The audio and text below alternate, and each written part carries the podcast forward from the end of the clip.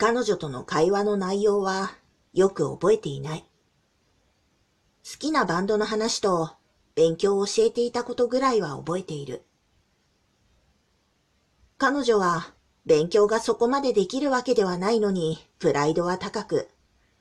僕が一から教えるのを馬鹿にされているみたいだと言って嫌がった。わからないから僕に聞いたくせにと思いながらも、僕はすべて教えずに、どこからがわからなくなったかを伺って適度にヒントを出すという教え方に慣れていった。そこから僕は少しずつクラスにも馴染むようになっていった。クラスの人たちはちょっと変わってはいたが気のいいやつばかりだった。僕はこれまで話してこなかったことを後悔したし、心の中にあった奇妙なプライドが溶けていくのを感じていた。